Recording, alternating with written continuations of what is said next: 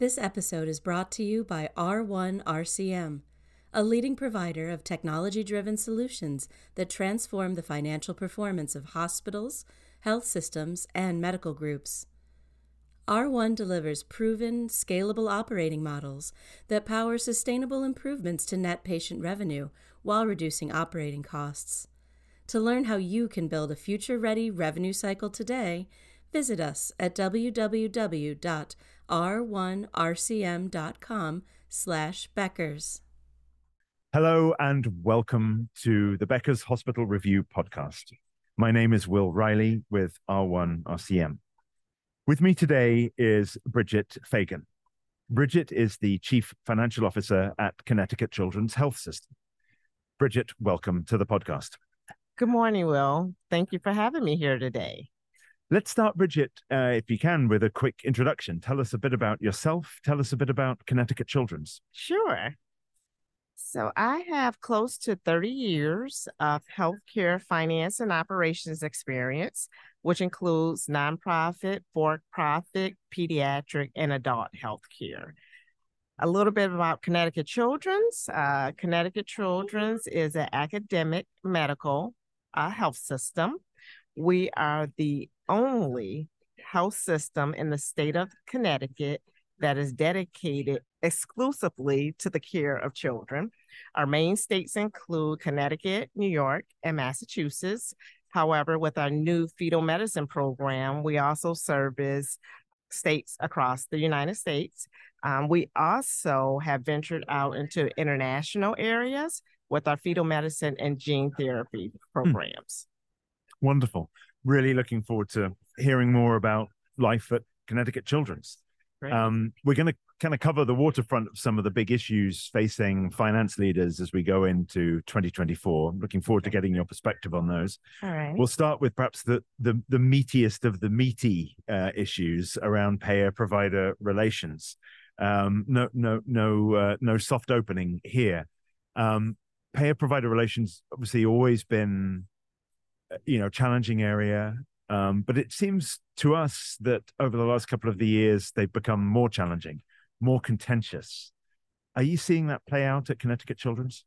Absolutely. That's a great question.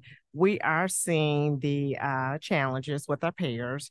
However, uh, our approach to our payer uh, interactions, our goal is to establish strong relationships. So if you're starting with a strong relationship, you have the challenges, however, not as as challenging as some of the other health systems um, that we're seeing.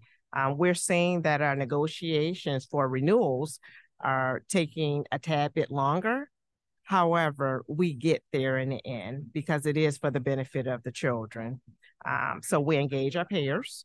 Uh, we have standing meetings with our payers. So it's they know our challenges and we know theirs. So this is ongoing and we're not coming up to negotiations or seeing a ton of denials, um, which would make it that challenging with our payers. Have you seen the the the economic landscape over the last couple of years sort of shift how you approach those payer conversations? Absolutely, mm. and we're using, um, I especially say with our denials management, uh, we're actively monitoring using automation, looking for trends and denials, trends and underpayments. So once you have the relationship with the payers and they understand what you're doing, they understand this automation is out there and what we're looking at, we're better partners together. So I will say it has increased over the past couple years. Um, and when we see those spikes, uh, we lean heavily into that when we speak with our payers. You mentioned um, denials. We've seen in our data denial rates spiking, you know, acro- across the country. Really, we've seen slowdowns in payments. Um, you've also mentioned technology, though, and you've mentioned using technology to help you uh, understand what's going on. Can you tell us a little yes. bit more about that? So I would say a lot of that is more of the monitoring. Okay. Looking for the, the patterns. Uh, we're seeing the underpayments. We're seeing the slow payments. Um, we're seeing the denials, looking at the root cause. So some of the tools that we use, some of the tools that we're using, um, they highlight this for us. So it's not that we have to put in a lot of time. Um, I receive uh, pushed out reports every morning Mm-hmm. Regarding some of our root cause areas for some of our denials. So generally we're seeing you know this increase in denials result in a, a, a significant amount of administrative work Mhm. right for the finance team for the Yes. clinical team as Correct. well are, are you seeing that or is technology really helping mitigate uh the that that impact technology is helping to mitigate some of it. Mhm. However, we have brought in additional resources. Now, what we do in that instance, when we renegotiate our contracts, we ask for uh, additional compensation for the administrative burden. oh, interesting okay Yes. I, I would say one of the benefits that we do have that we are a pediatric ins- institution i see right? Yeah. So, um, when you talk about the care of children, somehow with the payers, we get a little more um, um, partnership and buy-in hmm when it comes to doing our contracting. hmm i'm glad to hear it Yes. let's let's talk a little bit about the regulatory environment if we can Yes. um, you're working in a system that has local regulation, national regulation. How do you keep abreast of that? And and is there any way that you can be pro- proactive in in the regulatory environment? Yes. Great question. You definitely need to be proactive in a regulatory envi- uh, environment. We do a lot of advocacy, right? We work a Hmm. lot with our state. Uh, we have the Children's Hospital Association, which is a combination of children's hospitals, um, to do um, a lot of advocating on the behalf of the children. Um, so it's you're better in numbers, Yeah, right? yeah. And doing it proactively, you can influence policies, decision making. So getting that upfront. Um, I have a I would say a good relationship with our, our state teams. Uh, we have regular meetings. So same like with our payers, they are a payer. Um, Connecticut Children's is 60% Medicaid. So the majority of our payer mix. So we stay in constant contact with our state legisla- legislatures, um, our state representatives, advocating on behalf of the children to influence the policies. What are what are some of the things that are coming up on the horizon from a regulatory perspective that you're thinking about as we go into 2024? Are there any specific areas of of interest or concern? Uh, we do have some areas of, of concern. So currently in our state, we're looking at cost growth, right? However, with Children's Hospital, what we're trying to educate the state on, children's health care costs more than adult health care. And that is because a one-year-old child can't tell you, uh, my tummy hurts on the left side, up a little more. No, it requires more providers, additional tests, so it costs more. Right. So that's one of the things that we are truly concerned about is being lumped into the same categories as adult medicine. Uh, so we're educating um, the state or whomever will listen on the difference of the cost of care for pediatrics versus adult. Got you. So that's one area that we're really focused on because our state is really looking at cost and the growth. So we I just see. need them to separate the two. But that's where being proactive, sharing information Correct. comes in, right? Yes.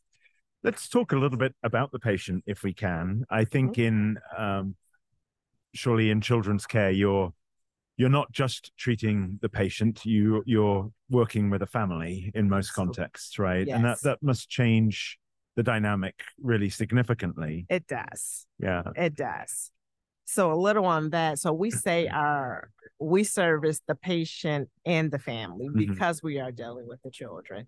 Um, so that patient experience is really a family experience. So I, I know a lot of organizations look at the social economical issues going on with their patients, but in pediatric care, it's key yes um, to look at all of those avenues. And one of the good things we have going for us, we do have a part of our organization, um, our Office for Community Child Health, um, where we look at these social aspects of it. And actually, they're branched out not only in Connecticut, but across the United States. Tell us more about that. Tell us about some of the programs that uh, you do through that. So, and we have a ton of grants. So we're looking at, um, we're located in Hartford. Um, it's a low income city. Um, so we do, we connect some of our patients and families, housing, transportation, Mm. lead abatement, uh, along things along those lines. So it's not just related to the actual patient care, the social economical things that it may delay discharges. So we need to make sure that they're going to a safe environment.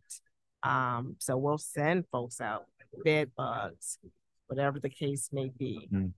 Mm. So it's an arm of our organization. Tell tell us a bit about shifting patient expectations. In your case, treating thinking about the patient as the family. Yes. Um, how have you seen that change over the last few years um, through COVID, post COVID? Partly it's probably technology, but probably more than that as well. Yes. So over the past few years, the patient family expectations have heightened. Heightened. Yes, Yeah. what we're seeing is families want convenience. Families want ease of access. So some of the technology does help for uh, convenience, telehealth, right? Right. So we all know that our mental health crisis increased during COVID, and it's still high for pediatrics. So the telehealth, instead of waiting to get an appointment in person, we can do a telehealth visit. So that's convenience that the families are looking for.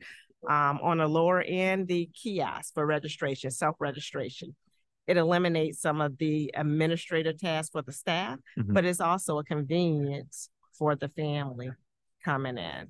Um, so they're they're looking for convenience and access. And that and they're and they're also probably looking for convenience with a human touch, yes, right? And so, how do you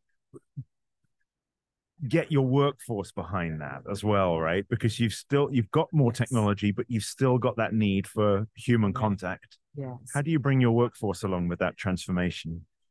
so bringing the workforce along with the transformation is key. Yeah, If you have happy team members, you typically have happy patients and families. right. Uh, so we invest heavily in our team, our team members, um, empowering them to um, deliver the best care. Um, again, it may be a tad bit easier in pediatric because you're dealing with the children hmm who don't want to see a child and their family happy, healthy, and you're giving the best that you can give. Right on. Bridgett, that's a, a lovely way to end our conversation, I think. Um, thank you for that thought and that inspiration, actually. Thank you for being with us on the podcast today. righty. Thank you for having me. Thank you.